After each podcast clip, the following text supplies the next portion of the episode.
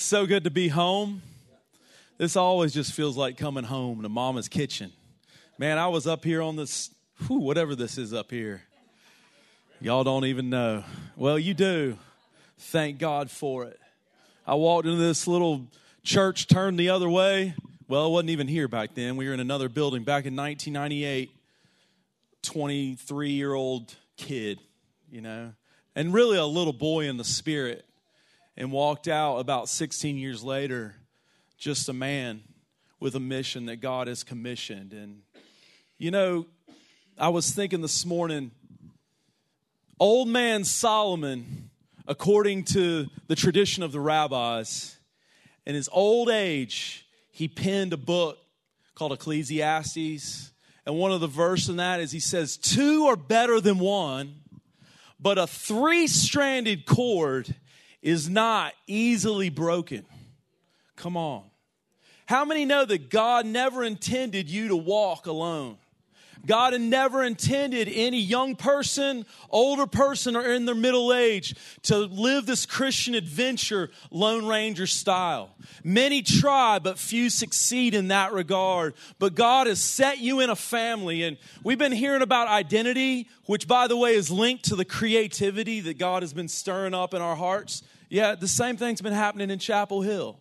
You know, I haven't seen the movie eight times like Kathy Hill, Greatest Showman, but I wanted to because I did see it twice. Oh, nine times now. That creativity, God sent Adam to name the animals. Do you think it was just to have a fun little field trip? No, he said, This is the kingdom authority I'm giving you, man, woman.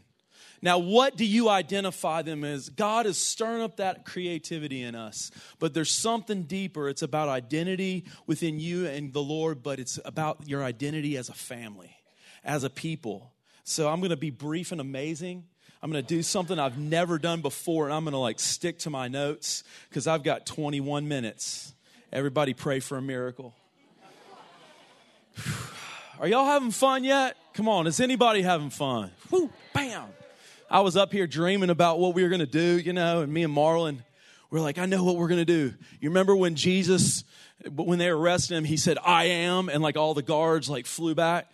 Me and Marlon were going to run across the front, do a big chest bump, and like the Holy Spirit was going to fall. We didn't try it. It hasn't happened yet, maybe.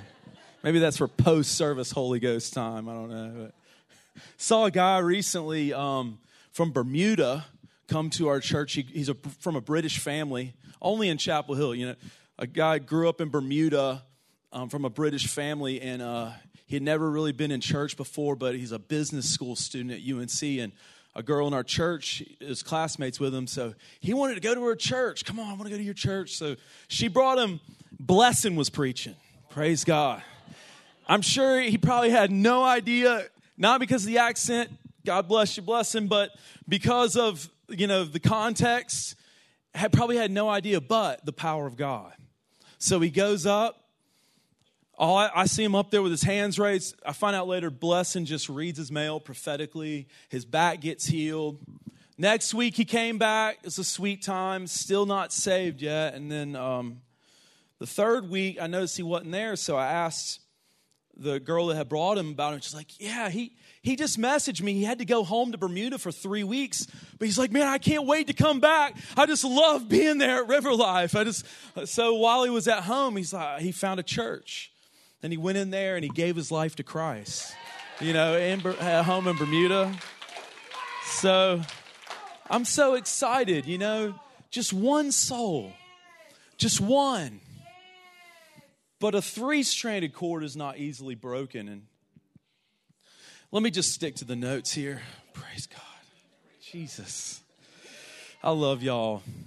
I really do. It's just whew. down 18.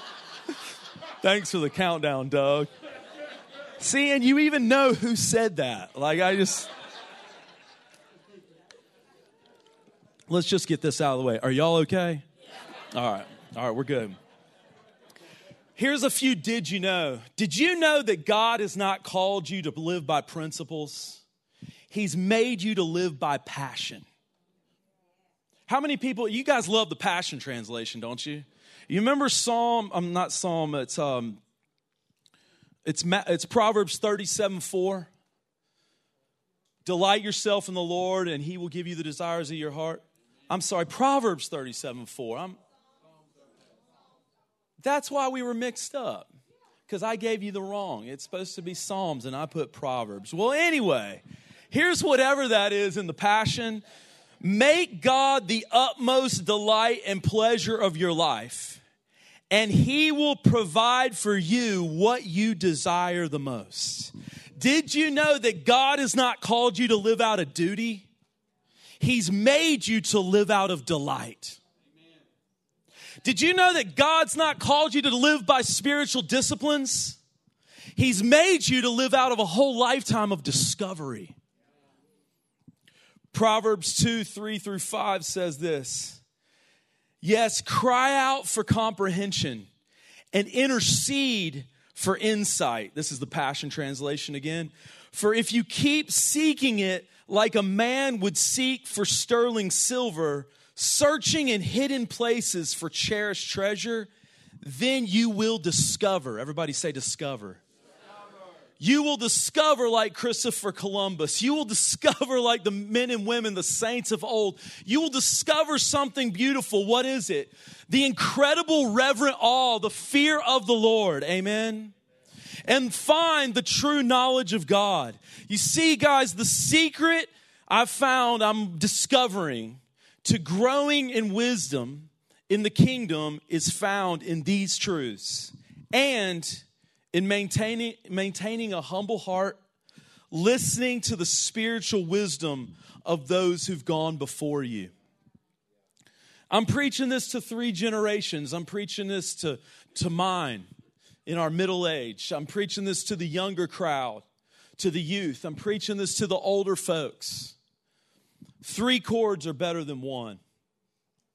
Now let's back up in Proverbs 2 and look at verse 1 and 2. It says this My child, will you treasure my wisdom?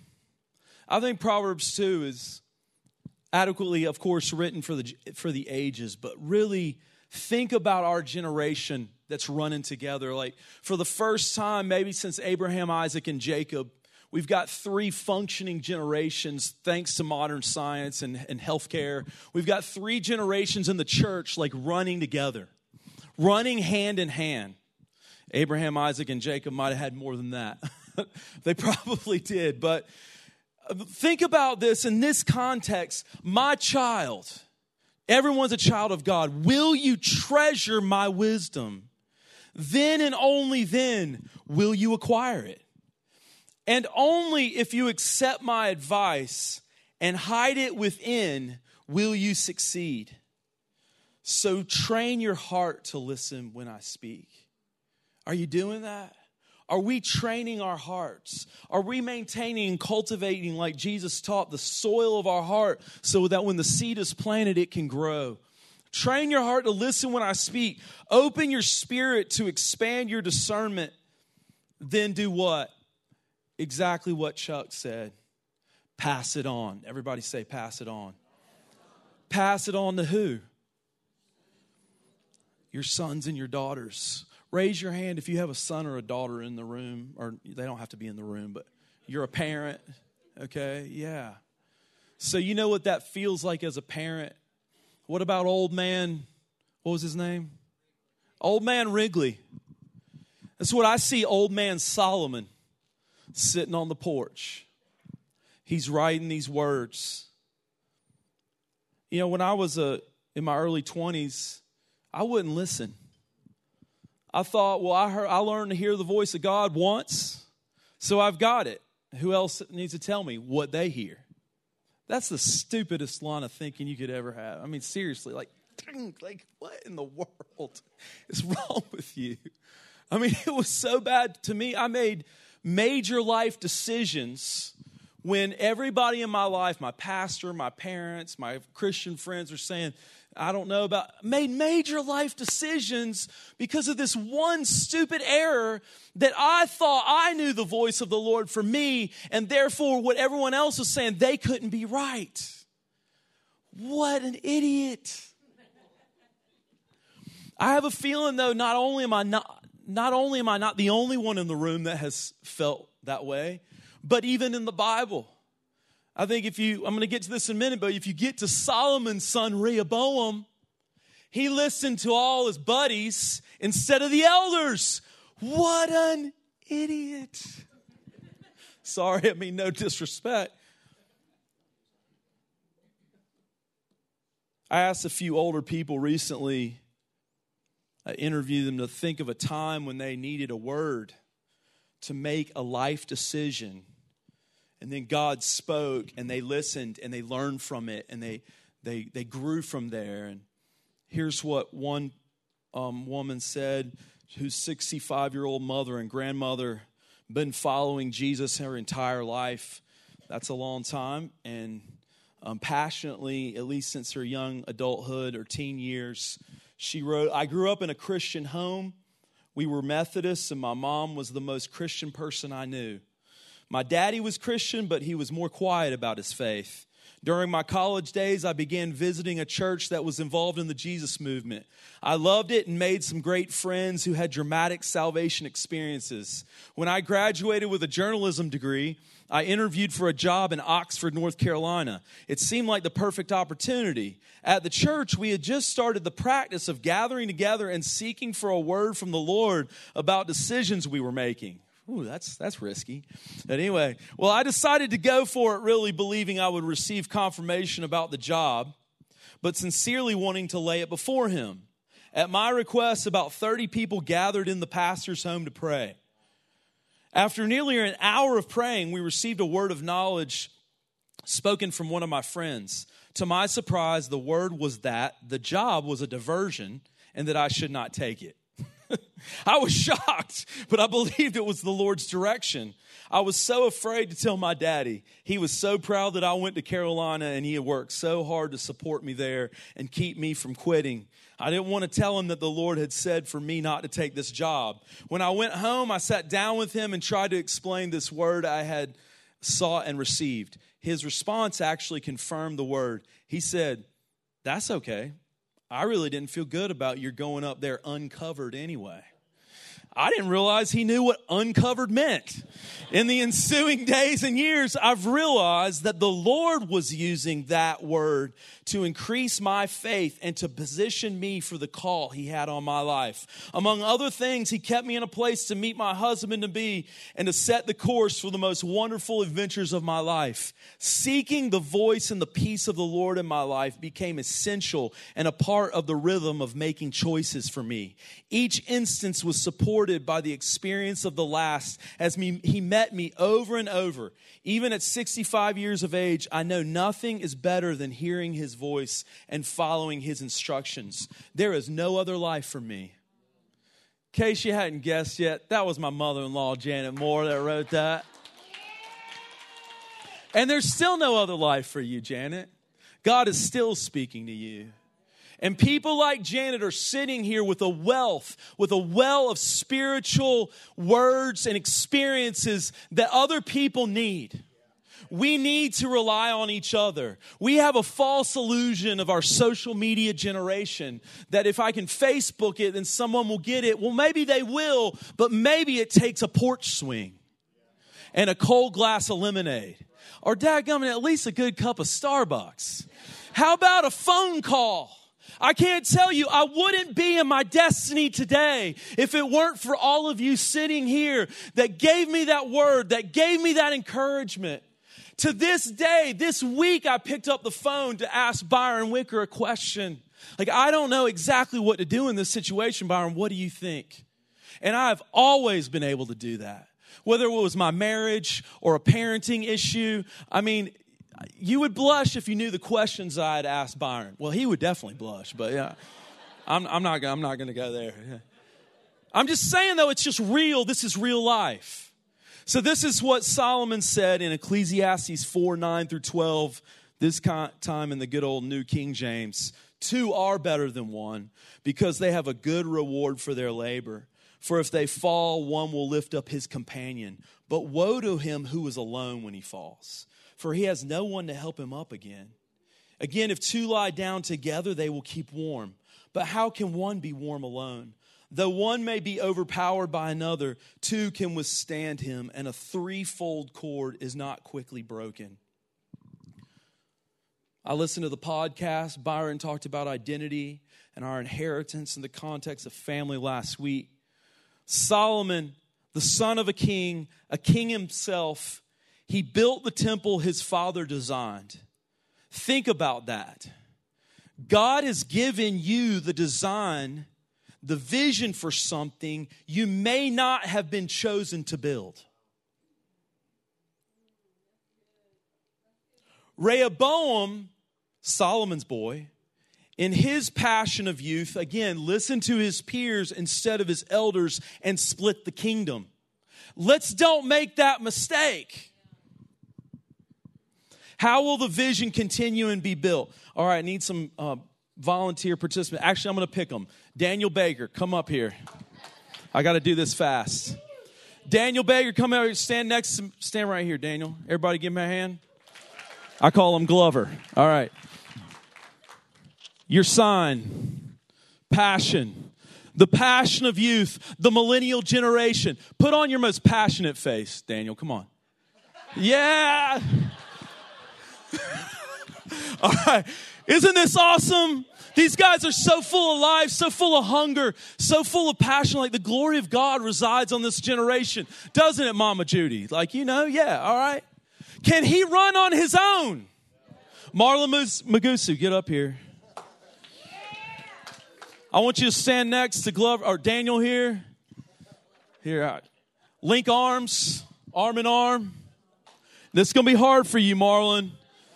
But your your generation represents Hey, pay attention. Your generation represents the strength of maturity. So let's see your most mature face here, Marlon. All right, come on. Now, how about these guys? Like they're getting stronger. All right, Don Ging, come to the stage. Come on. Woo! Give Don a hand. Don, link arms with Marlon. And we want to see your wisest look, Don. The man of great wisdom. All right, hold on one second. I got to take a selfie. There we go. All right, all right. Give these guys a big hand. Y'all can be seated. Here, I'll take your signs. Thanks. Take your wisdom away.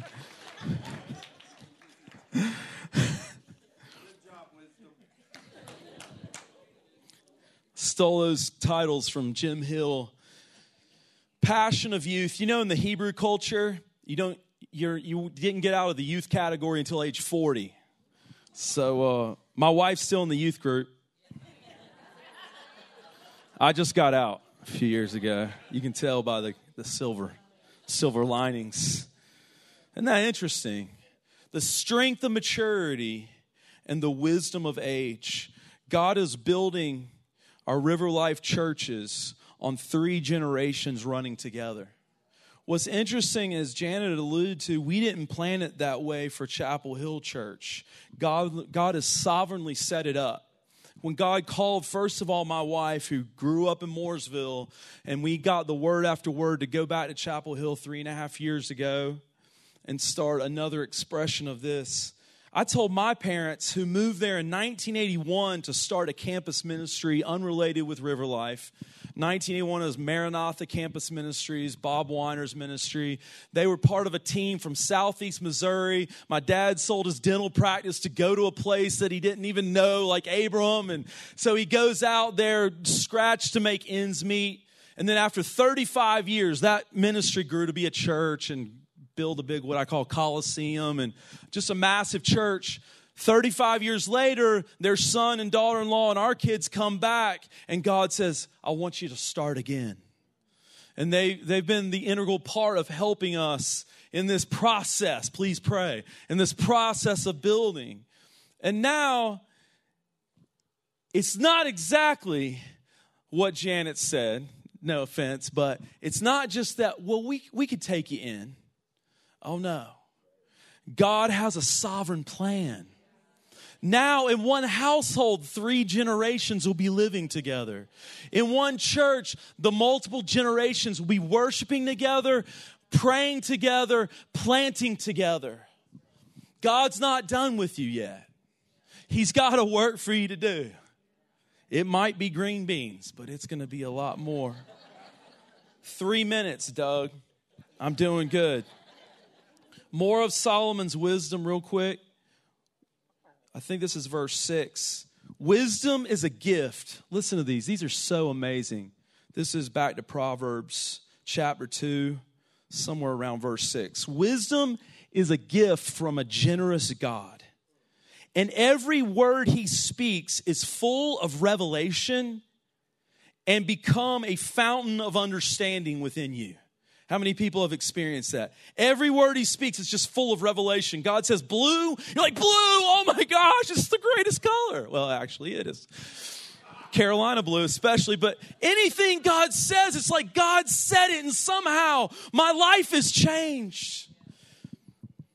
That's what wisdom contains, for the Lord has hidden storehouses of wisdom made accessible to his godly lovers. He becomes your personal bodyguard. Who needs a personal bodyguard? As you follow his ways, protecting and guarding you as you choose what is right. Notice that wisdom is accessible by godly lovers. Wisdom comes from passion, not just principle. Wisdom comes from passion and becomes like a fountainhead within you. He goes on, then you will discover all that is just, proper, and fair, and be empowered to make the right decisions as you walk into your destiny. Don't you love that? Who wants to be empowered this morning to, to walk in your destiny? Who wants to be empowered to make the right decisions? I don't care how old or young you are, everybody's raising their hand in their hearts. That's what we all want. God set it up that together we do that. It may not be a meeting in the pastor's house. Byron's hoping that's not. It, but it can be that kind of communication of that kind of strength. When you've got big decisions or small decisions or big struggles or small struggles, call somebody, get together with them, say, What have you learned from similar experiences or how have you heard God? So important. When wisdom wins your heart and revelation breaks in, true pleasures enter your soul.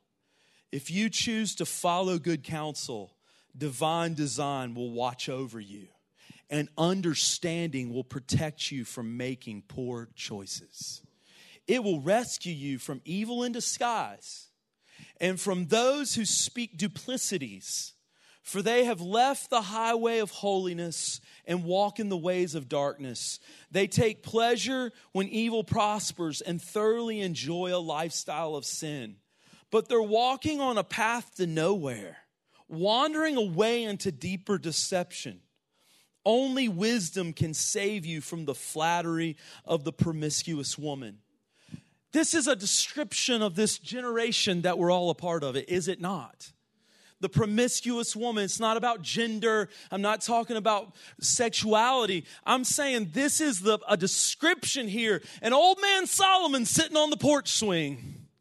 And he's like, Will you listen, my son? Will you pay attention, my daughter?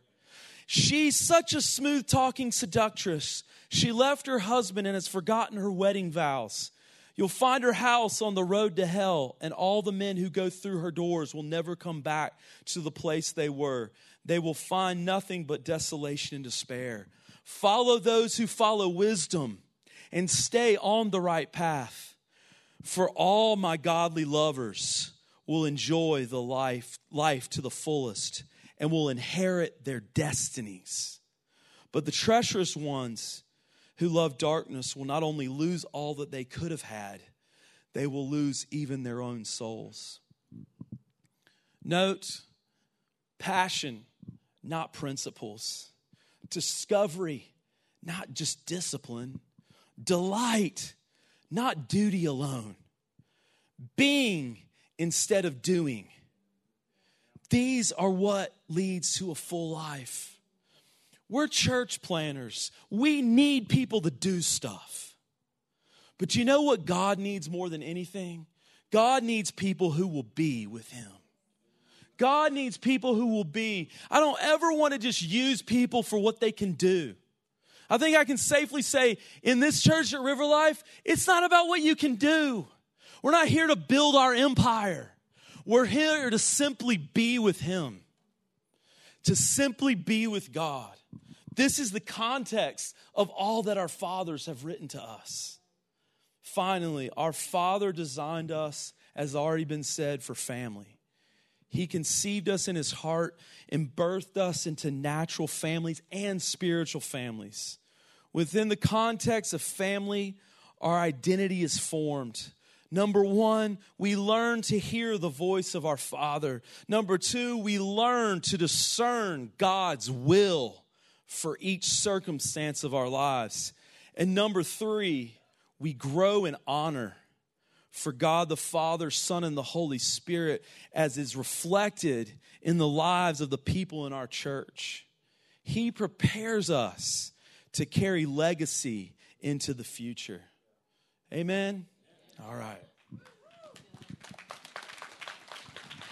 So I didn't think I would have anything, but when I was just sitting there, um, the on and it's funny that he just said the thing about honor is I've just felt like more and more the Lord just keeps speaking to us about honoring one another and honoring the generations, and and it really does take honoring the gold that is inside each one of us and each one of our generations, and really sometimes it takes you humbling yourself to say, you know what, you've really got something I need and so I'm coming to you and saying, Will you pray for me? you know, what it is you have, that breakthrough that you're receiving, I believe you can release it to me. You know, or you can just pray for me. You can just, and just realizing that we do need one another, but it's looking for the gold in each other and calling that out. I was saying to somebody just recently, I realized, and my children know that sometimes I might talk about them, but I realized I have a senior who's graduating. And I got my dad all over me lots, but I have a senior who's graduating, and since he was little, my mom, me, we would tell him things that we saw in him, and he wouldn't necessarily, you know, say that back, like, this is who I am, you know. But I was having to help him get ready for um, applying for some scholarships. And you know, in scholarships, it says tell us a little bit about who you are. And I went to read one of the scholarships he wrote and realized that he had written in there things that I had realized my mom and I had been declaring over him since he was little, and I didn't realize he was catching. Do you understand what I'm saying?